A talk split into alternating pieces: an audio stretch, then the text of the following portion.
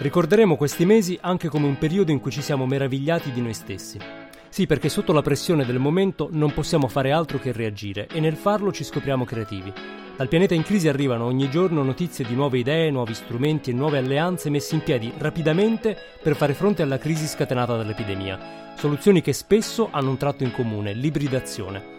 Accostare realtà, conoscenze e punti di vista che normalmente non dialogano è il modo migliore per rispondere a una sfida più grande di noi. Stiamo ibridando anche noi stessi.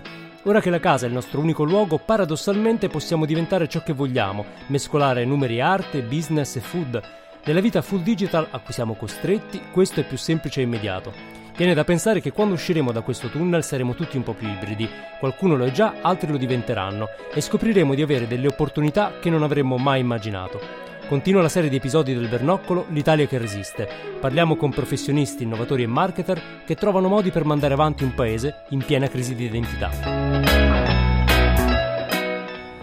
Tu c'hai il bernoccolo, amico mio. Tu c'hai il bernoccolo. Non è il caso. Ah, sì. Tu hai capito a che gioco giocavo e mai girato attorno. È per questo che sei arrivato dove sei arrivato. Dio ti benedica, tu c'hai il bernoccolo. No, no. Sì, come no? No. Sì. E invece sì.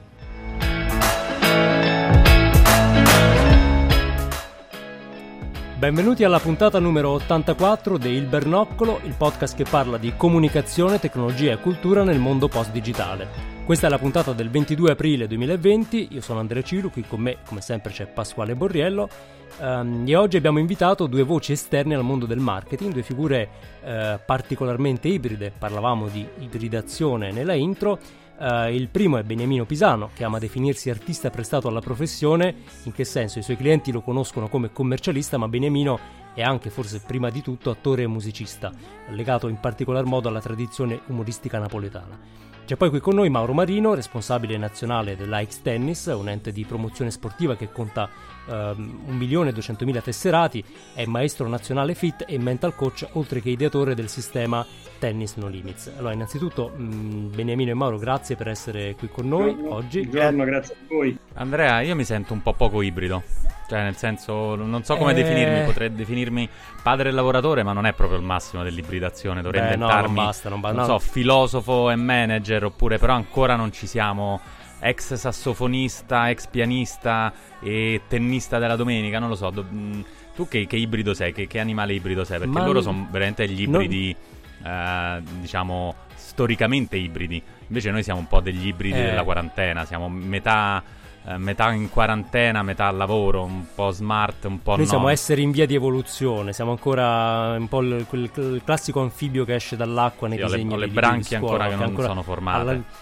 Non, non si capisce ancora bene, comunque io ad esempio riscopro tutta la parte del disegno, mi piace tantissimo, la quarantena è perfetta per chi ama disegnare, eh, però è un'ibridazione ancora molto sperimentale, invece ecco oggi parliamo di ibridazioni consolidate, eh, di esempi per chi in questo periodo di eh, reclusione sta scoprendo altri lati di sé, magari anche altri eh, lati di sé che possono fare business, attenzione, perché poi eh, io e te adesso parliamo di un'ibridazione eh, molto legata quasi all'hobbistica, mentre mh, oggi con Benemino e Mauro parliamo proprio di realtà che sono anche professionali che convivono in modo eh, inaspettato. no? Dicevamo, è un po' eh, un risultato della quarantena anche perché siamo tutti digitali, tutto avviene attraverso lo stesso strumento e quindi in un certo senso ci basta cambiare tab del browser per cambiare identità e lavoro. Questo è, è interessante, no? Ehm, allora, io per cominciare ho fatto una breve presentazione, un po', eh, un po' di corsa rispetto al- alle vostre bio, quindi vorrei, eh, visto che parliamo proprio di, di queste vite e professioni ibride, chiederei eh, a Beniamino e Mauro di raccontarci un po' il loro percorso e la loro eh, doppia identità, sembra un po' supereroi, però eh, passatemi il termine. Eh, quindi Beniamino, comincerei da te per ordine di presentazione dall'intro. Per Eh, ordine di anzianità, magari. come, come vuoi, guarda, di- diciamo anche alfabetico, abbiamo va- varie scelte. Ehm, di raccontarci un po', ecco, abbiamo detto, eh, mettendola un po' alla Batman, eh, direi dottore commercialista di giorno e eh, artista di notte, ma la, la estremizzo un po', no, raccontaci un po' eh, ecco, il, tuo percorso e come convivono queste due identità. Sì, ma in, hai detto bene te. In realtà io ehm, dico sempre mm, una cosa. Io eh, ho sempre amato la musica, la, la, la, chitarra, cantare, eccetera. D'altronde, essendo napoletano, ce l'ho un pochettino nel sangue. Poi a un certo punto mi sono messo in testa di salvare le sorti dell'economia mondiale e allora mi sono iscritto a Economia e Commercio e ho fatto gli studi economici. Poi a un certo punto sono passati un po' di anni, eh, direi 30 e più, e mi sono fermato e ho detto, ma che è successo? L'economia mondiale non l'ha già salvata, anzi è peggio prima. E allora ho detto, sentite, ma io che posso fare? Posso continuare sempre a stare mese i codici, leggi e controleggi o bilanci? Io mi sono scucciato. A un certo punto ho detto, bene, devo continuare questo perché purtroppo qua eh, c'è un'esigenza che alla mia famiglia non è ancora andata via, che è quella di mangiare. Però ho detto, a questo punto posso anche fare in modo di regalare un po' di emozioni alle persone e magari eh, fare anche delle cose buone che possano servire diciamo, per eh, migliorare la vita delle persone. Ed ecco qui che allora mi sono inventato, reinventato cantante eh, e, e, e, produttore diciamo, di spettacoli di beneficenza. E quindi divido un pochettino la mia vita tra queste due cose. Vorrei avere preponderanza della seconda, ma insomma eh, diciamo che al momento stanno 60 e 40. Beniamino, poi se vuoi comunque salvare l'economia mondiale c'è ancora un po' di tempo, eh, perché secondo me ne abbiamo bisogno. Eh, sì, adesso mi sto attrezzando, adesso vedo un pochettino come devo fare, adesso mo stavo... Bene, comunque insomma la, l'attività è, è, questa. Grazie. E Mauro, invece a, a, te la parola, ti abbiamo presentato con uh, tanti titoli diversi, eh, però chiederei a te di darci un po' una, un orientamento tra, su come si parlano tutte queste identità. Allora, eh, innanzitutto questa parola diciamo che calza molto, eh, forse proprio pennellata su di me, perché io in realtà nasco un pochino come Beniamino musicista, nel senso che quando ero più piccolo suonavo, ero un appassionato di musica, e però con una famiglia tradizionalista questo percorso non è stato possibile, perché all'epoca eh, o avevi un titolo, fra virgolette, finito, eh, oppure andavi a fare il musicista in mezzo alla strada. Questa era un po' l'opinione di mio padre, che era avvocato.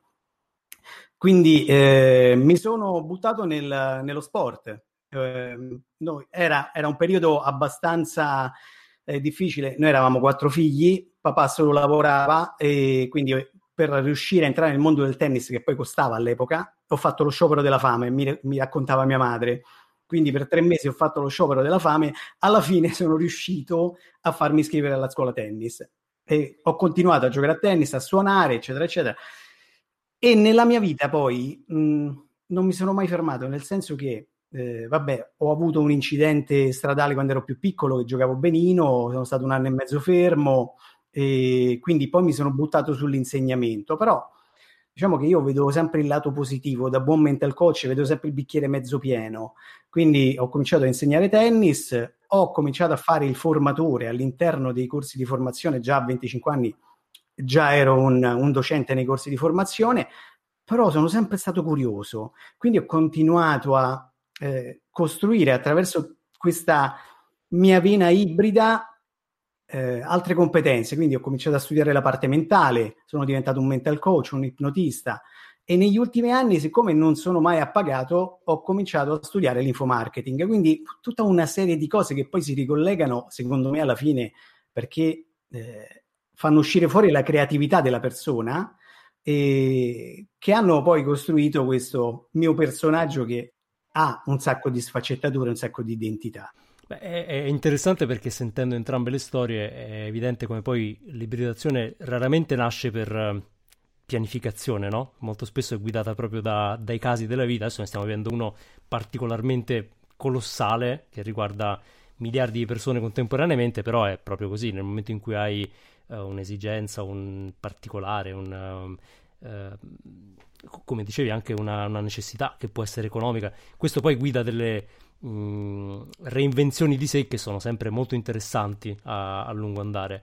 E, quindi sì, so, sono d'accordo che questa ibridazione poi ha un bel valore, insomma sono storie interessanti. Non, eh, non posso non notare che eh, entrambi i campi di cui parliamo, eh, lo spettacolo e lo sport, eh, sono tra quelli che in questo momento stanno soffrendo particolarmente, no? Cioè tutto quello che normalmente ci avvicina fisicamente, adesso è, è diventato il frutto proibito. Eh, vorremmo tutti stare stretti nei cinema, nei teatri, eh, vorremmo fare sport invece dobbiamo stare nelle, nelle nostre case. Quindi voi che vivete con, con, passione questi due mondi, perché poi sono scelte di passione, mi sembra molto evidente.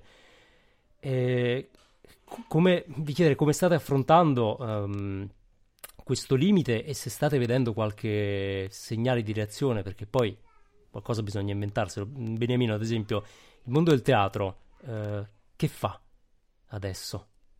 Eh, guarda, ehm, premesso che a questo punto io parlerei pure proprio di crisi di astinenza, perché eh, io dormirei sul palcoscenico per dirti qual è la passione. E, ehm, indubbiamente adesso i teatri ovviamente sono vuoti, non si possono aprire, eccetera. Quindi questa, questo desiderio in qualche modo di comunicare col pubblico, con le persone, con gli amici, io in questo periodo lo sto attuando eh, facendo semplicemente delle canzoni a casa, eh, registrandole su un semplice cellulare e, e, poi le invio un po' in rete su Facebook oppure tramite WhatsApp. E, ehm, e sono in genere canzoni napoletane umoristiche, ehm, del, in genere diciamo del secondo dopoguerra, giusto per dirne qualcuna, se vi fa piacere. Eh, per esempio eh, c'è una canzone che si chiama O Caffè, visto che io sono napoletano, che è di Domenico Modugno peraltro, e ed è insomma abbastanza carina, come anche un'altra canzone che si chiama Pizza, che non molti sanno, che è stata cantata anche da Giorgio Gaber addirittura al Festival di Napoli, insieme a un cantante napoletano eh, che si chiama Aurelio Fierro. Bene, in ogni caso, per farla breve, ehm, ho mandato in rete queste canzoni. Devo dire che c'è stato un riscontro che mi ha quasi meravigliato, perché le persone mi hanno ringraziato di aver dato loro un po' di serenità, un po' di allegria, testuali parole, in questo momento di grande tristezza. Devo dire che questo mi ha gratificato molto perché va proprio in quella direzione, cioè cercare di regalare emozioni in generale, che era quello un po' il mio desiderio, ma soprattutto in questo periodo. Quindi eh, mi sono semplicemente adattato alla situazione e ho mandato queste canzoni comiche in rete e devo dire stanno avendo un buon riscontro. Conto di mandarne delle altre fino a, almeno fino al 4 maggio, poi dopo il 4 maggio speriamo che la cosa sia risolta. Quindi voglio pensare che le persone non abbiano bisogno di queste canzoni per ritornare a sorridere. Beniamino, da, perché ci servono ver- veramente altre canzoni. Finito O Sole Mio e pochi altri, nessuno canta più dai balconi. Cioè, veramente la gioia è durata una settimana. Andrea, lo dicevamo la scorsa puntata. Veramente abbiamo finito le canzoni su cui più o meno siamo tutti d'accordo. Daccene altre, perché veramente qua, non, qua nessuno canta più. Eh, invece è proprio adesso che dobbiamo cantare perché la strada è lunga, non è un. Eh, e questo vorrei coinvolgere anche Mauro. È un allenamento lungo, non è un non è una partitella, non è un game, non è neanche un set. Qua stiamo al grande slam, stiamo due mesi chiusi dentro casa e chissà quanto andrà avanti. Qua un tennista, diciamo, può tirare fuori quelle risorse che magari in altri, in altri ambiti no, non ci sono, no? Cioè è veramente una cosa lunga. Come eh, dici anche tu, Mauro, qualche, dacci qualche input, qualche consiglio, perché è un problema fisico, mentale, un po' tutto insieme, no? Il, la, rischiamo di, di, di crollare. Certo, eh, hai ragione. Ehm, io eh, innanzitutto volevo fare una premessa. Quando eh, io non credo alle coincidenze, allora fra me e Beniamino c'è una connessione che chiaramente lui non, con- non conosceva, ma io eh, la, la, rilevo subito, nel senso che prima di tutto abbiamo origini napoletane tutti e due. Ah, bene. Papà, mamma, nonni, e poi mio nonno era il proprietario del San Carlino che era il teatro di Napoli dove Totò fece il primo provino come cantante. Questo no, non me vuoi di questo, bellissimo. Lo sapete che si presentò da mio nonno, però questo aneddoto va raccontato. E mio nonno, eh, lui era figlio del fruttivendolo sotto casa dove abitava mio nonno, si presentò al teatro e si mise a cantare. E mio nonno lo guardò e gli disse: Guarda, sì, puoi anche cantare, ma con questa faccia tu devi fare l'attore. E lì cominciò la carriera di Totò, che poi veniva a casa di, di mio nonno, era, era, un amico di famiglia. Quindi diciamo che eh, quando mi capitano questi incontri a più persone, e stranamente c'è sempre una connessione, io ci credo poco alle coincidenze, e invece si creano delle connessioni, delle, eh, delle energie particolari. Quindi, eh, tornando al mondo dello sport, qui siamo, al, secondo me, al quinto set senza tie break, nel senso che rimarrà eh, vivo, come, come, si suol dire, come gli Highlanders, chi, chi non molla. Eh, io ho avuto purtroppo testimonianze di persone che mi hanno chiamato che eh, sono entrati in depressione persone che sono entrate in ansia. Tant'è vero che io all'inizio eh, mi preoccupavo un pochino di più all'inizio, perché adesso si trova un po' di tutto, di eh, collezionare, di, di, di girare dei video per cercare di dare motivazione alla gente, cioè come ti puoi allenare dentro casa, sia dal punto di vista proprio fisico, ma anche dal punto di vista mentale, cioè quali sono gli strumenti che devi andare a utilizzare per spostare il focus sulla motivazione, sull'energia, anziché su eh, tutte le brutte notizie che arrivano ogni giorno. Quindi eh, è un po' dura.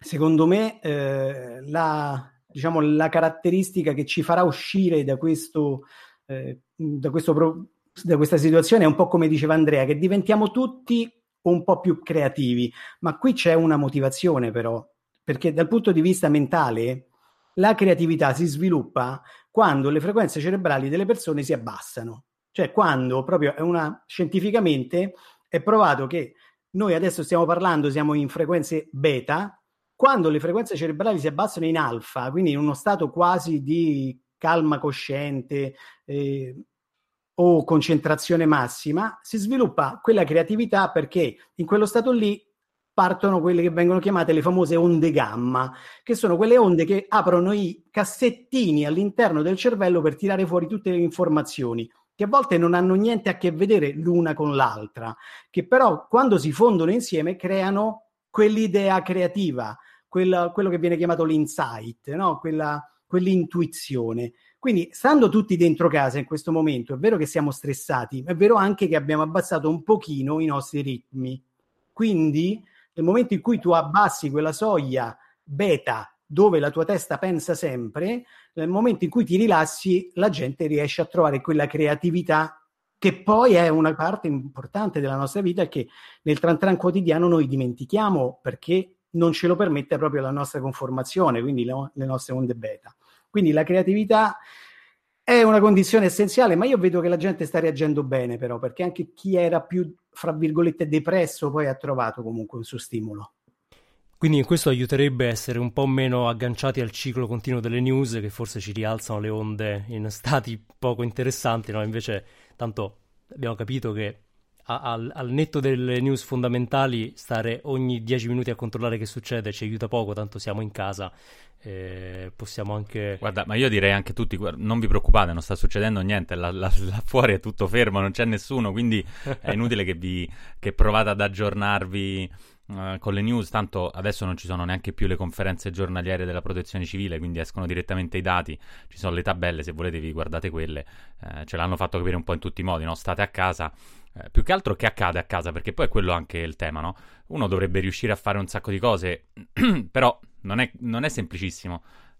riuscire anche solo a trovare tempo. Io questa, questa chimera, questa, Uh, tutti dicono sì, c'è più tempo. È vero che c'è più tempo perché non ci spostiamo, però poi a casa uno si ritrova a fare un sacco di cose che magari prima poteva far fuori o che comunque non, non doveva fare. Banalmente mh, mm, stiamo a casa e quindi dobbiamo cucinare, quindi via tutti a cucinare, a panificare, a fare un sacco di uh, manicaretti come se non veramente come se ci fosse la carestia, la carestia non c'è, uh, però uh, invece mm, il tempo un po' manca. Non so se avete la stessa impressione, è come se si fosse tutto velocizzato uh, e quindi tutto questo tempo poi non c'è. Come riusciamo a... perché un... è vero essere ibridi, ma poi dover fare due o tre cose con sempre lo stesso numero di ore. Non so, mm, uno può limitare le ore di sonno, però poi servono anche quelle. Quindi, come, come riuscite a fare tutte queste cose in un momento in cui il tempo manca? Sembra che non, non sia mai abbastanza. Guarda, io devo dire, la mia giornata vola. E ho un, un ufficio nel, a casa, diciamo che mia moglie chiama la Batcaverna perché quando mi entro lì non esco più. E, però sono fortunato perché, come dicevo prima, cominciando a studiare l'infomarketing, ho creato un prodotto che si chiama Tennis No Limits che eh, sviluppo, faccio delle, eh, dei webinar con i miei studenti, eccetera, eccetera, che aiuta gli insegnanti di tennis a migliorare la loro capacità, la loro formazione. Quindi per me il tempo vola veramente.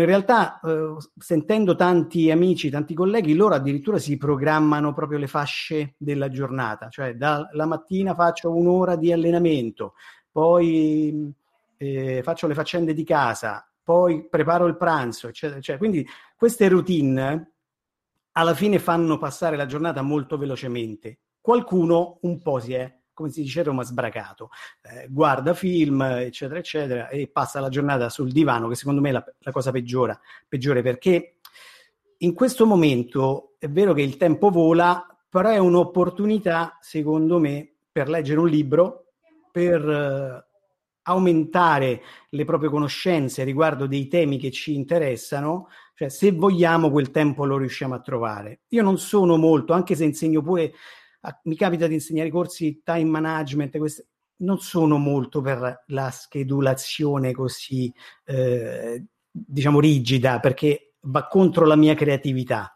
Quindi mi lascio un po' andare, magari faccio all'inizio della mattina tutti gli step che devo seguire, ma poi alla fine qualcosa salto. Mm.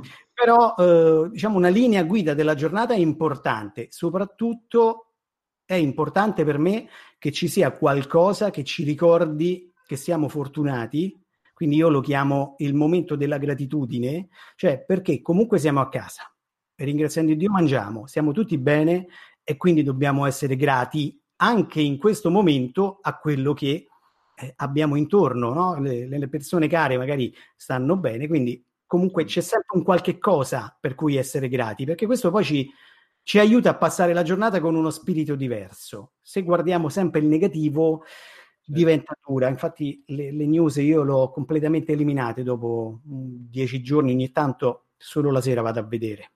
E, ehm, no, effettivamente io, eh, io faccio lavoro di commercialista, però in realtà faccio consulenza alle imprese in materia di controllo di gestione, cioè accompagno l'imprenditore, l'amministratore eh, nel monitoraggio continuo dell'attività dell'impresa, pianificare l'attività e con ovviamente l'idea di portare l'impresa sempre più su, sempre più in una fase di sviluppo e per poi farla diventare magari anche molto più grande. Io la battuta che faccio sempre con i clienti, dico quando sono in realtà piccole, guardate adesso facciamo questo, facciamo quell'altro e poi ci quotiamo in borsa. Poi finalmente voi mi date un bel posto nel consiglio di amministrazione, ma date un sacco soldi, non faccio niente e finalmente posso dedicarmi al 100% alla mia passione per la musica. Purtroppo non è così in questi giorni comunque io devo dire che sto lavorando parecchio anche e soprattutto per eh,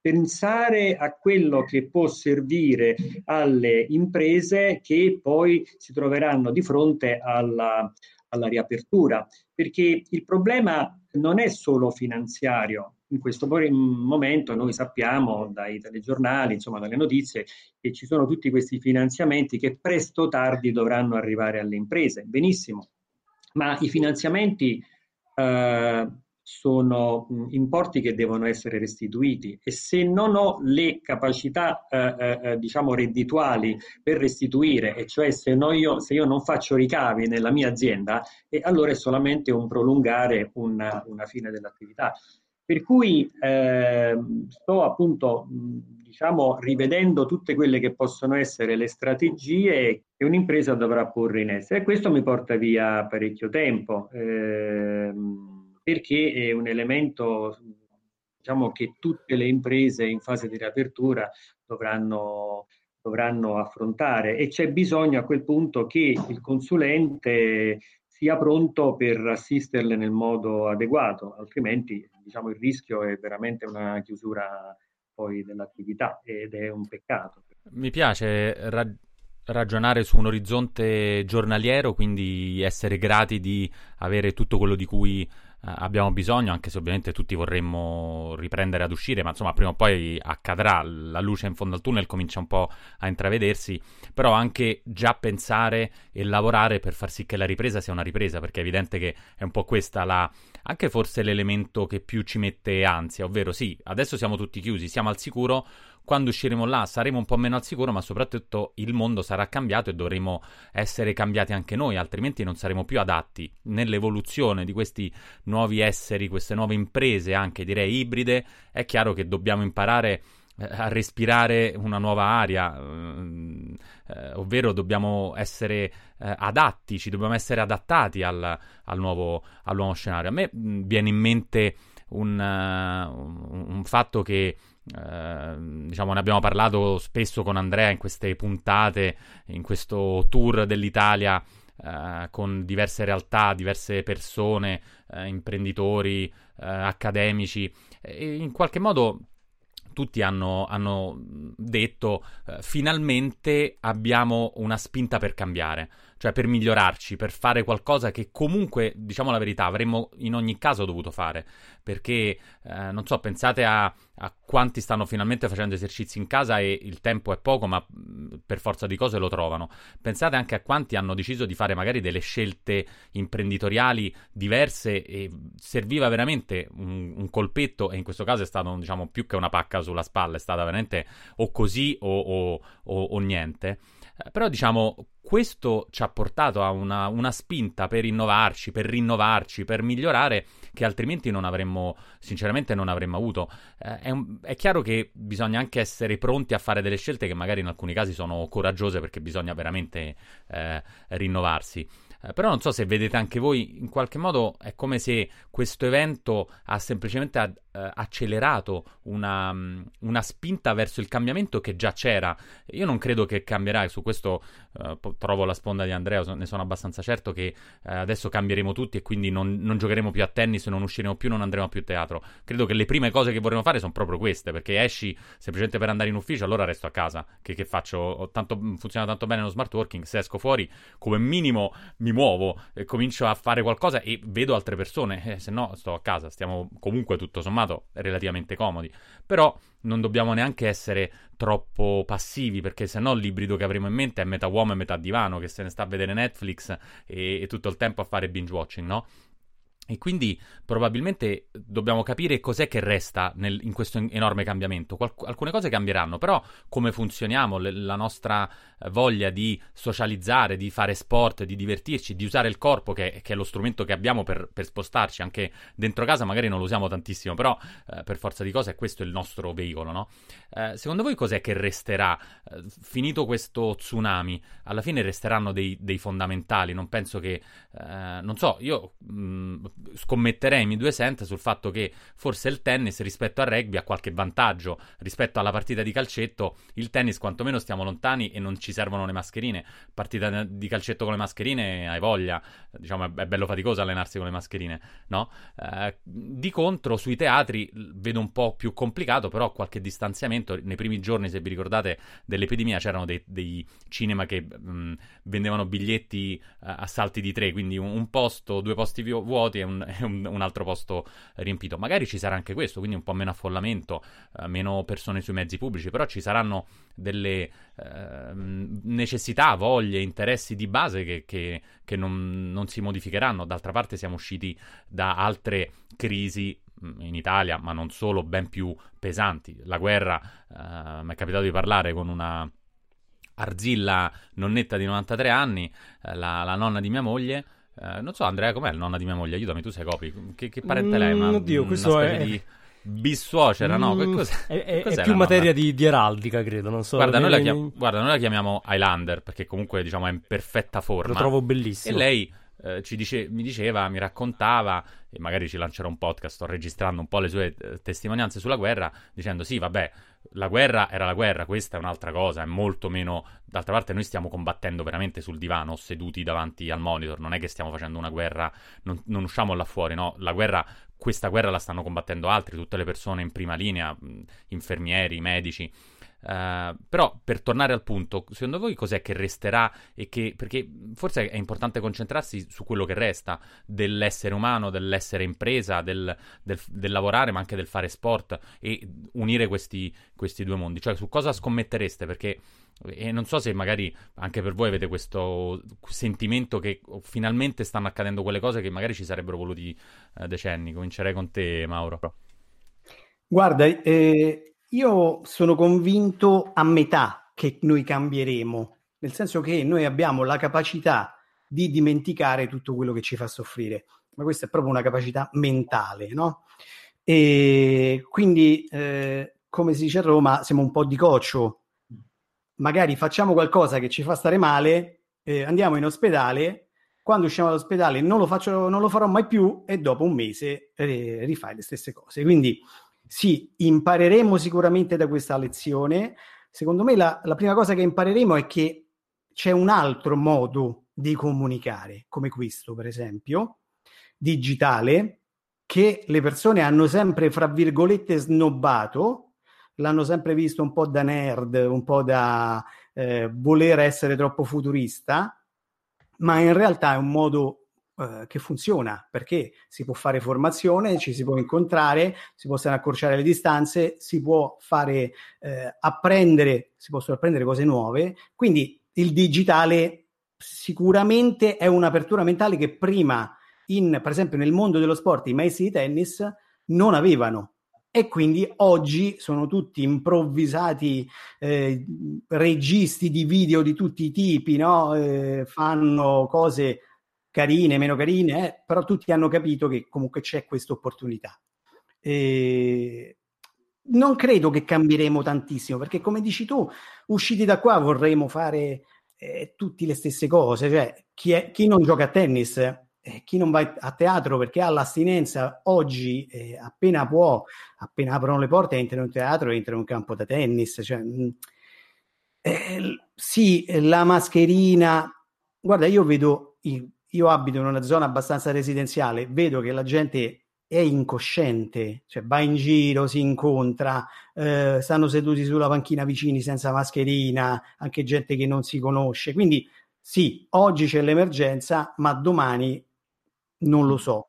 Eh, una cosa buona secondo me dal punto di vista istituzionale, stanno capendo che eh, comunque alcune cose vanno valutate, tipo le strutture sanitarie, tipo che ne so, i maestri di tennis sono sempre stati una figura che non se l'è filata in nessuno, no? non hanno un riconoscimento giuridico. Se tu vuoi versare i contributi come maestro di tennis, non lo puoi fare. Eppure è un lavoro che a tutti gli effetti è un mestiere, perché lavori con la gente, insegni dei valori, insegni il rispetto delle regole dell'avversario, il, eh, l'impegno per raggiungere un risultato. Eh, devi saper comunicare, devi saper conoscere le leggi fiscali per gestire la tua associazione. Cioè il maestro di tennis è un lavoro complicato, però fino ad oggi nessuno se l'è mai filato e quindi è stato un mondo gestito nelle maniere più strane. Oggi il governo ha scoperto che ci sono migliaia e migliaia di lavoratori che lavorano nello sport.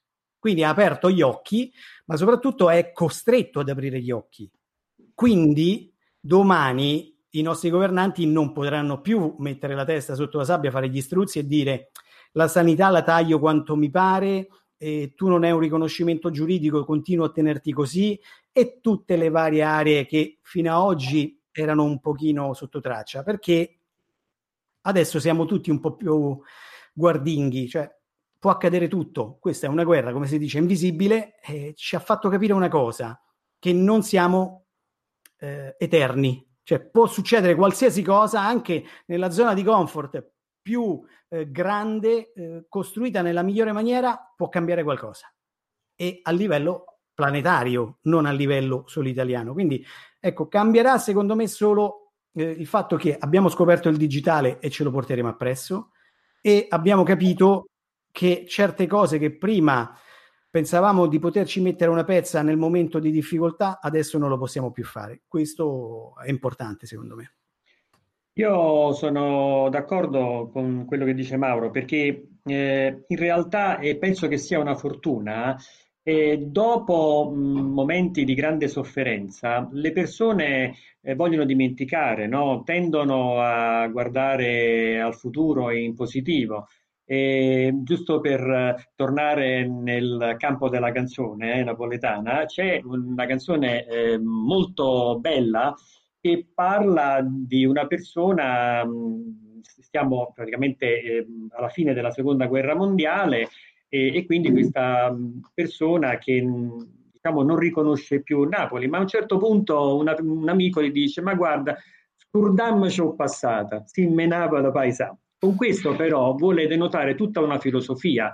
Quello che è stato è stato, abbiamo sofferto, abbiamo perso tante cose, ma siamo vivi, siamo insieme tutti, andiamo avanti e quindi probabilmente le persone tenderanno, e fortunatamente io dico, a, non dico proprio a dimenticare, ma insomma a, a, a distaccarsi un po' da questo, da questo, momento, fermo restando che poi ci saranno sempre, come dire, delle occasioni di ricordo.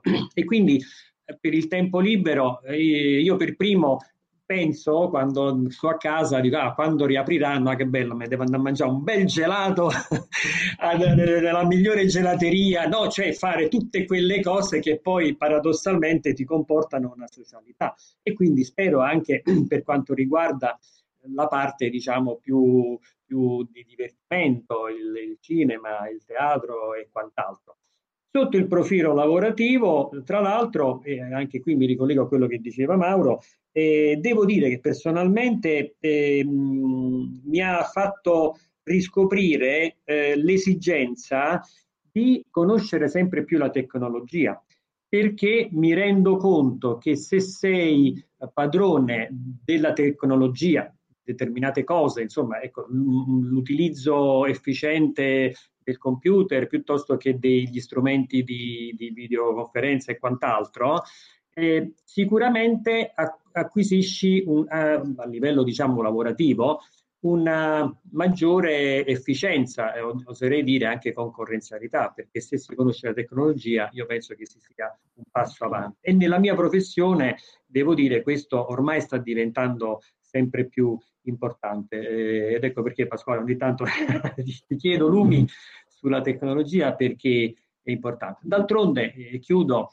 eh, io mi ricordo che quando stavo all'università ci fecero studiare un, uh, un, libro di un autore americano che si chiamava Galbraith che fece un libro che si chiamava Il nuovo Stato industriale. E lui aveva predetto questo, che dice il futuro sarà uh, nelle mani di chi possiede la tecnologia. Era un po' allora visionario perché in realtà oggi come oggi sta succedendo. Io vorrei mm, chiedere un'altra cosa a Beniamino perché prima ci raccontavi insomma il, il fatto che tu condividi queste canzoni ehm, e mi fa pensare a una... Mm, pensando proprio a cosa ci porteremo da questa esperienza, eh, al fatto che stiamo scoprendo l'importanza che hanno per noi eh, alcune esperienze che non sono quelle considerate primarie, no? Cioè quando è scoppiata l'epidemia, ah, adesso torneremo a esigenze primarie, tutti a eh, prendere farina, lievito, perché in Italia tutti a, a panificare e carta igienica, eh, ci riduciamo ai nostri bisogni primari. In realtà quello che abbiamo scoperto è che la cosa che ci manca di più eh, spesso invece è proprio la cultura e lo spettacolo, cioè quella parte che nutre un, un, po' più l'anima e che a fare questa vita invece basica in cui facciamo colazione, pranzo, cena, quattro mura, eh, sopravviviamo, diciamo così, questa parte ci manca moltissimo. Un po' il pane e le rose, no? la, la, solita cosa.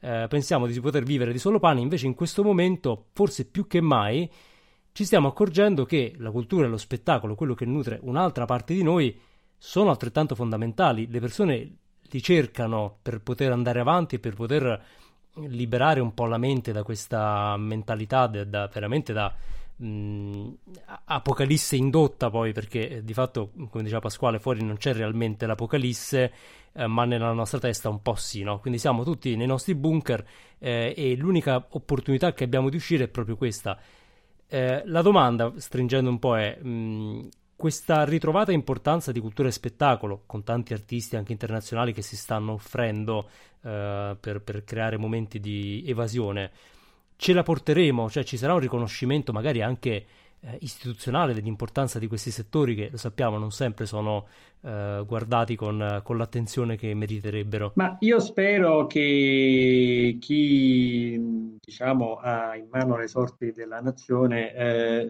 ricordi successivamente di rivedere quei bellissimi filmati che abbiamo visto, no? ehm, violinisti su un terrazzo che diciamo, eh, suonavano delle melodie meravigliose, piuttosto come dicevi te, anche artisti, ma non solo internazionali, anche artisti diciamo più, eh, più alla portata eh, di tutti.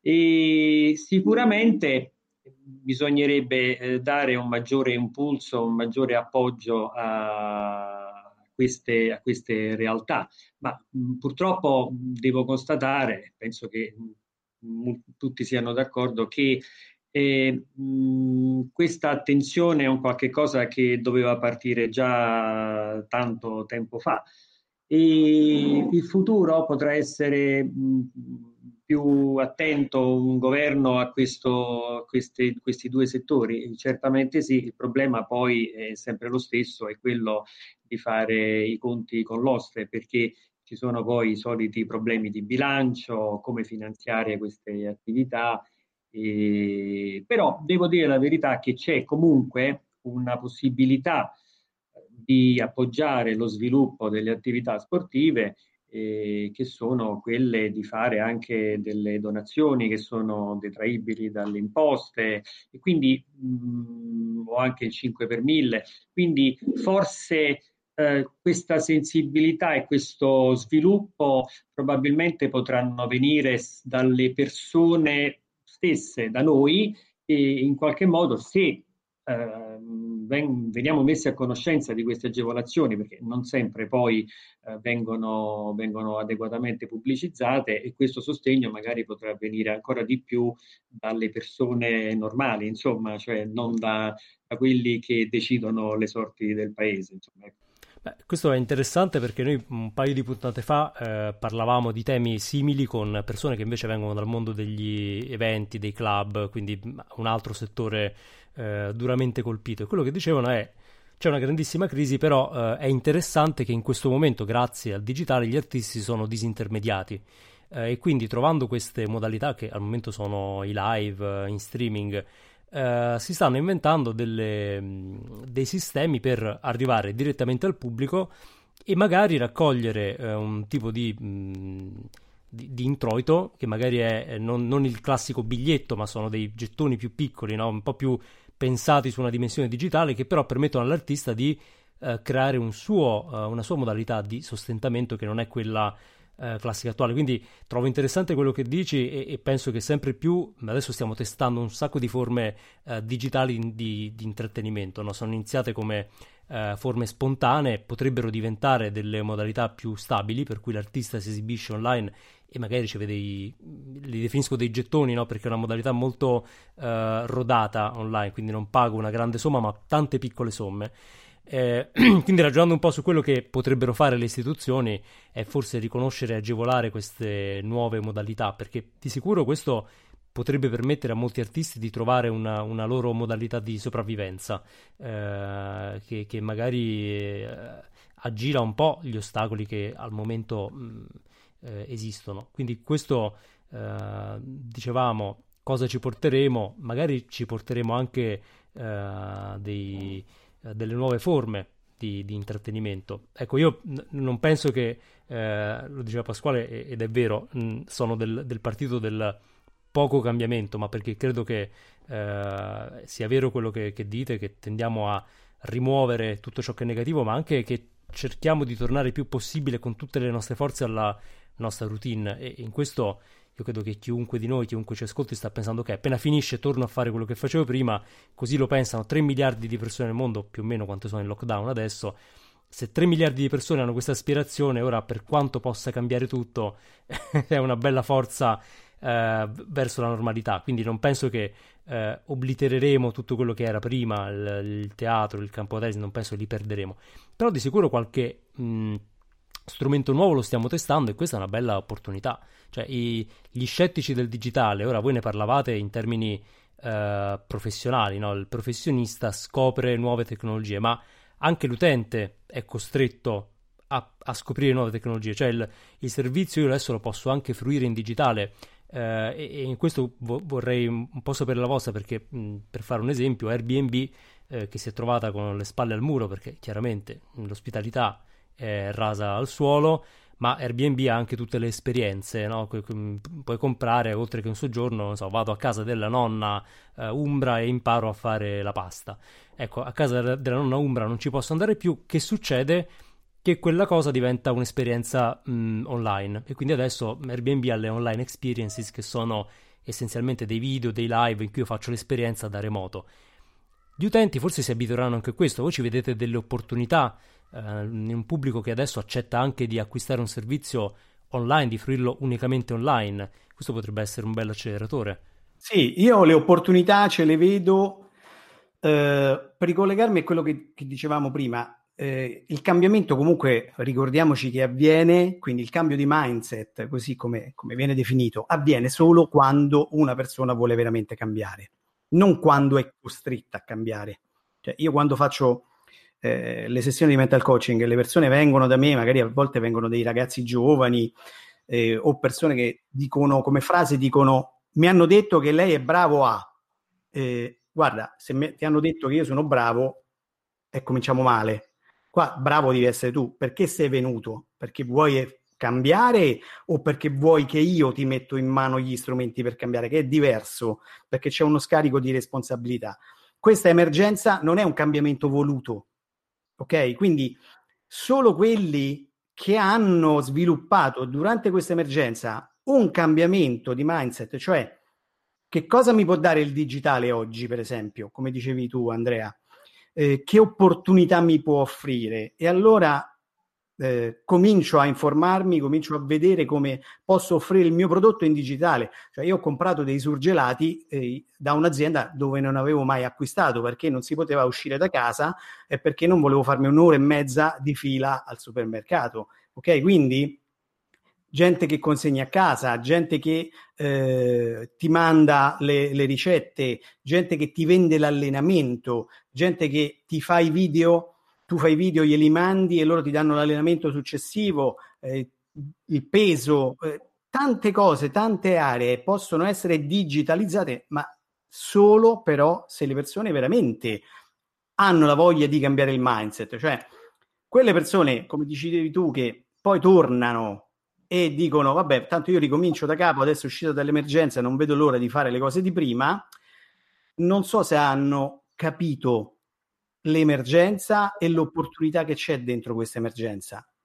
Chi ha capito questa opportunità sicuramente sta utilizzando questa opportunità per acquisire competenze e per vendere attraverso il digitale. Oggi fanno i soldi chi vende in digitale.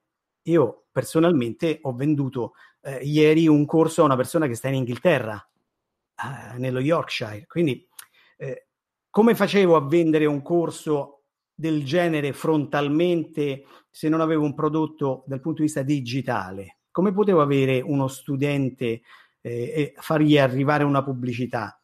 Quindi eh, chi ha capito questa opportunità sicuramente ha delle grosse potenzialità, però ricordiamoci sempre che il cambio di mentalità deve essere voluto da noi. Quindi l'emergenza l'ha imposto a tutti, quando qualcuno mi impone qualcosa, non è detto che io voglia cambiare, magari ho solo la voglia di tornare come ero prima. Ok? Quindi qualcuno uscirà molto più forte, qualcuno eh, perderà un bel treno perché chi poi diventa più forte gli passa sopra adesso. Eh? Io, io, penso che in effetti, alla luce di quello che dici te, Mauro, che in realtà eh, dobbiamo un po' separare il, due cose, la parte del lavoro e la parte del tempo libero. Ehm, ti parlo per come sono fatto io, no?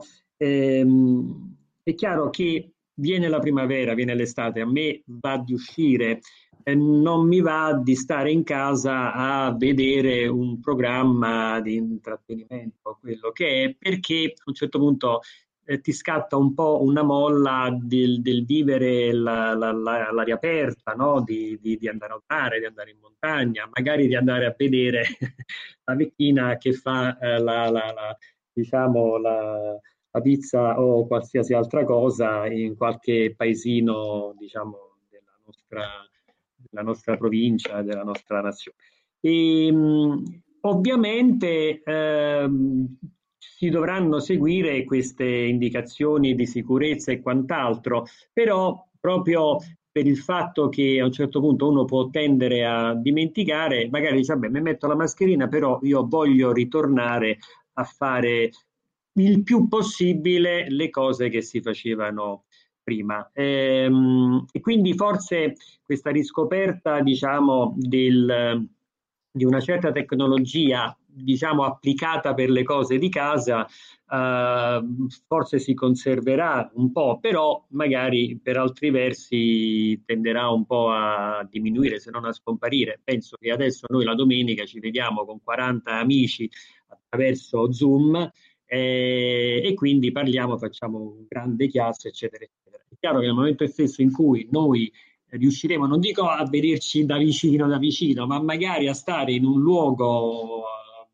esterno dove magari si può comunque in qualche modo avere un'interrelazione, probabilmente sceglieremo questo. Diverso è invece il caso del, della parte lavorativa, dove lì effettivamente la tecnologia è un qualche cosa che, come dicevo prima, eh, ma collegandomi anche a quello che diceva Mauro, ehm, che servirà sempre di più alle persone, alle aziende, eh, per eh, stressare di più in senso positivo l'attività di vendita, l'attività diciamo di fusione del, dei propri servizi, dei propri prodotti. Quindi in questo senso questa crisi eh, sicuramente, almeno per quanto mi riguarda, ha sviluppato e forse farà mantenere questo, questa esigenza di ulteriore tecnologia.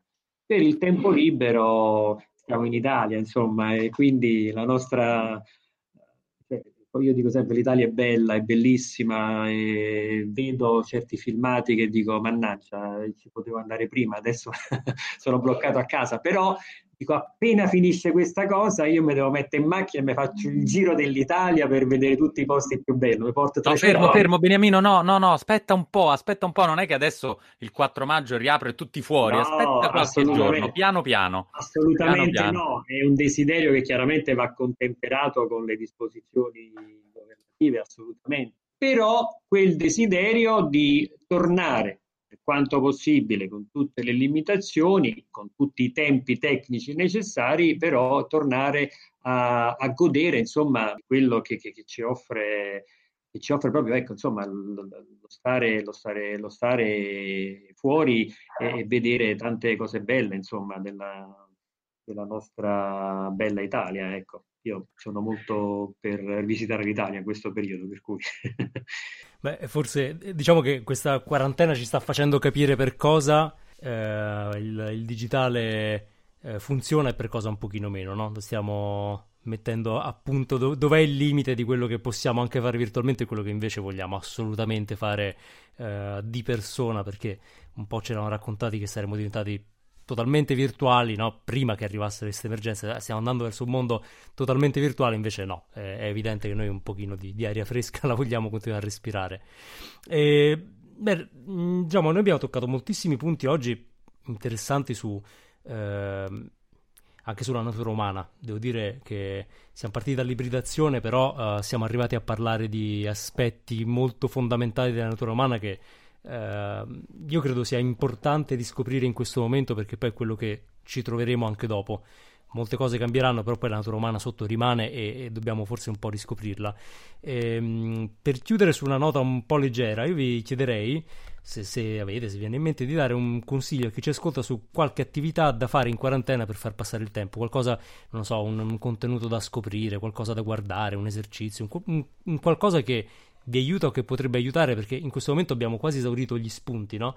Eh, sembra assurdo, diciamo, i contenuti sono infiniti, le cose da fare sono infinite, però dopo un po' io comincio a vedere di gente che dice ho finito Netflix eh, perché alla lunga eh, dai e dai, no? Eh, tutto si consuma, i contenuti si producono sempre meno perché là fuori nessuno sta producendo, eh, quindi mh, mm, cosa consigliereste a chi in questo momento come noi è tra quattro mura, dopodiché torniamo al nostro isolamento.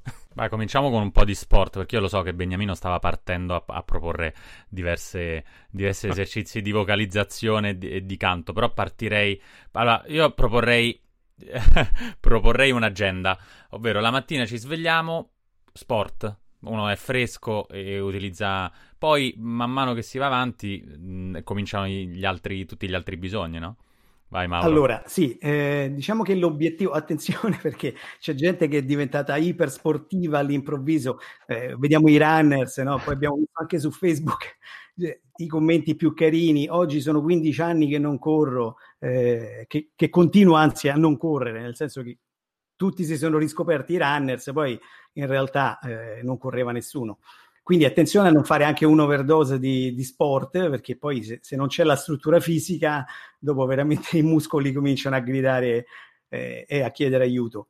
Però un, una mezz'oretta che basta e avanza, secondo me, al giorno, la mattina, quando uno è più attivo, anche perché la sera è sconsigliata perché produce adrenalina, non fa dormire bene fare sport prima di andare a dormire, e è importantissimo. Così come è importante abbinarci un qualche cosa che vuoi o non vuoi, questa emergenza ci crea un po' di tensione, ragazzi. Eh? Quindi mh, qualcosa che stacchi la nostra testa. Eh, bella è la meditazione, ma non la meditazione, mh, diciamo, intesa come disciplina, proprio il fatto di mettersi su una poltrona, su un divano, su una sedia, da qualche parte senza essere disturbati 10 minuti al giorno e pensare a qualcosa di bello.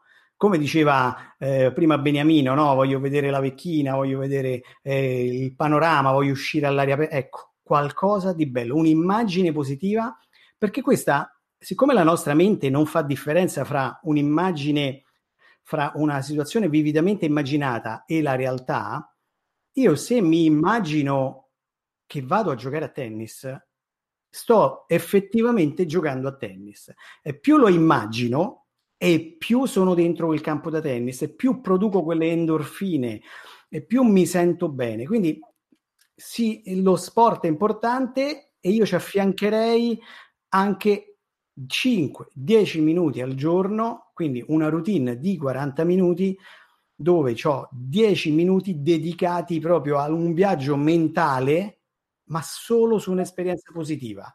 Cioè, pensare quello che vorrei fare o pensare una cosa che mi è accaduta dal punto di vista positivo. Mi è nato un figlio, ho passato un esame all'università, mi sono sposato, cioè qualcosa di, di bello, riviverlo con tutte le sfumature, tutti i colori, tutti i suoni, tutte le sensazioni, per dare sempre quella carica adrenalinica, quella positività, per rivivere quell'emozione Ragazzi, noi siamo esseri emozionali, il nostro cervello vive di emozioni, quindi dobbiamo ricreare quelle emozioni che poi, usciti da qua, ci diano la, la benzina per andare avanti subito. E questo va allenato. Quindi sport può essere anche la visualizzazione di, un, di una partita di tennis. Quindi faccio mezz'ora di sport dentro casa che mi annoio perché, ragazzi, eh, dentro un condominio, io ho la fortuna di avere un giardino, ma dentro un condominio, dentro casa, non è che eh, le alternative sportive siano tantissime, cioè 2, 3, 4 metri. Però se io ci metto pure un viaggio mentale, dove io sto anche sul campo da tennis e sento l'odore delle piante e sento la, la racchetta in mano e sento i piedi sul terreno e il rumore della palla, cioè io oltre la mezz'ora di sport ho fatto anche una partita a tennis. Quindi questo è un bel pacchetto che ci dobbiamo regalare perché poi comunque la giornata vola e secondo me questa è l'unica routine che io non salterei mai durante la giornata. Questa è diciamo la cosa più bella che ci può regalare questo periodo. Io vorrei aggiungere una cosa, sempre chiaramente restando mh, in materia musicale, ma poi alla fine non solo, perché eh, io vorrei eh, lanciare un messaggio alle persone che si trovano forzatamente a casa, no? E dice, ma adesso che cosa mi invento? Bene, allora io dico, se chiaramente ti fa piacere, puoi cominciare anche magari a vedere dei tutorial per imparare a suonare la chitarra. Ecco, tornando al discorso dei procedimenti mentali, Mauro, eh, è, è, chiaro che molte persone sono convinte di non saper fare una cosa. In realtà è solo un impedimento de, del cervello, perché è chiaro che all'inizio sbagliano, all'inizio non è che possono fare dei concerti di chitarra, ma sicuramente possono piano piano raggiungere dei traguardi che gli permettono perlomeno di suonare con gli amici, che è un grande già risultato. Quindi questo fatto poi eh, impegna il cervello, non pensi ai guai, eh, non pensi a tutti i pagamenti che devi fare, eccetera, e ti fa mm, stare sereno, tranquillo, con, con, giusto approccio, perché è chiaro, non bisogna poi, se, se, fai un errore, subito arrabbiarsi, dire no, non è roba per me, insomma, essere un minimo costanti, ma sicuramente l'imparare un qualche cosa di nuovo che ti piace e gustare i piccoli traguardi che giorno per giorno puoi raggiungere sicuramente ti aiutano stare anche meglio con la testa e migliorare insomma la tua vita. Ecco, quindi eh, l'appello che posso fare, cercate di eh, imparare anche visivamente magari le tecniche di tennis, possiamo dire, almeno per il momento, sperando di poi ritornare sui campi di calcio, e eh, cercate, se vi fa piacere, di eh, imparare a suonare uno strumento, a, ci sono lezioni di canto, insomma qualsiasi cosa per la quale voi siete convinti che non siete capaci, ma che in realtà magari vi potrà far scoprire invece delle grandi doti nascoste, insomma, no? Che magari ti sarebbe sempre piaciuto fare, ma non esatto. hai avuto l'occasione e quindi esatto. è il momento. Non è mai troppo tardi per iniziare una cosa. Ho scoperto la mia chitarra elettrica, che erano vent'anni che non suonavo. Esatto, esatto, perfetto. Beh. Beh, quindi diciamo, per, per, chiudere un po' il cerchio, ibridiamoci il più possibile, insomma, ehm, alteriamo il nostro DNA in questi giorni, cerchiamo, anche perché poi quando ricominceremo non avremo più questo, questo tempo, quindi anch'io adesso mi vedrò cosa posso imparare su YouTube, sicuramente c'è, lì sì c'è l'imbarazzo della scelta. Beh, ehm, Beniamino, Mauro, grazie per essere stati con noi, abbiamo mh, mm, veramente toccato molti punti interessanti, spero Spero anche di aver ispirato un po' chi ci ascolta, anzi ringrazio chi, chi ci ha seguiti e vi ricordo di iscrivervi al podcast, lo trovate sia su Apple Podcast sia su Spotify. Eh, potete comunque seguirci sul sito ilbernoccolopodcast.com e su Instagram il Bernoccolo.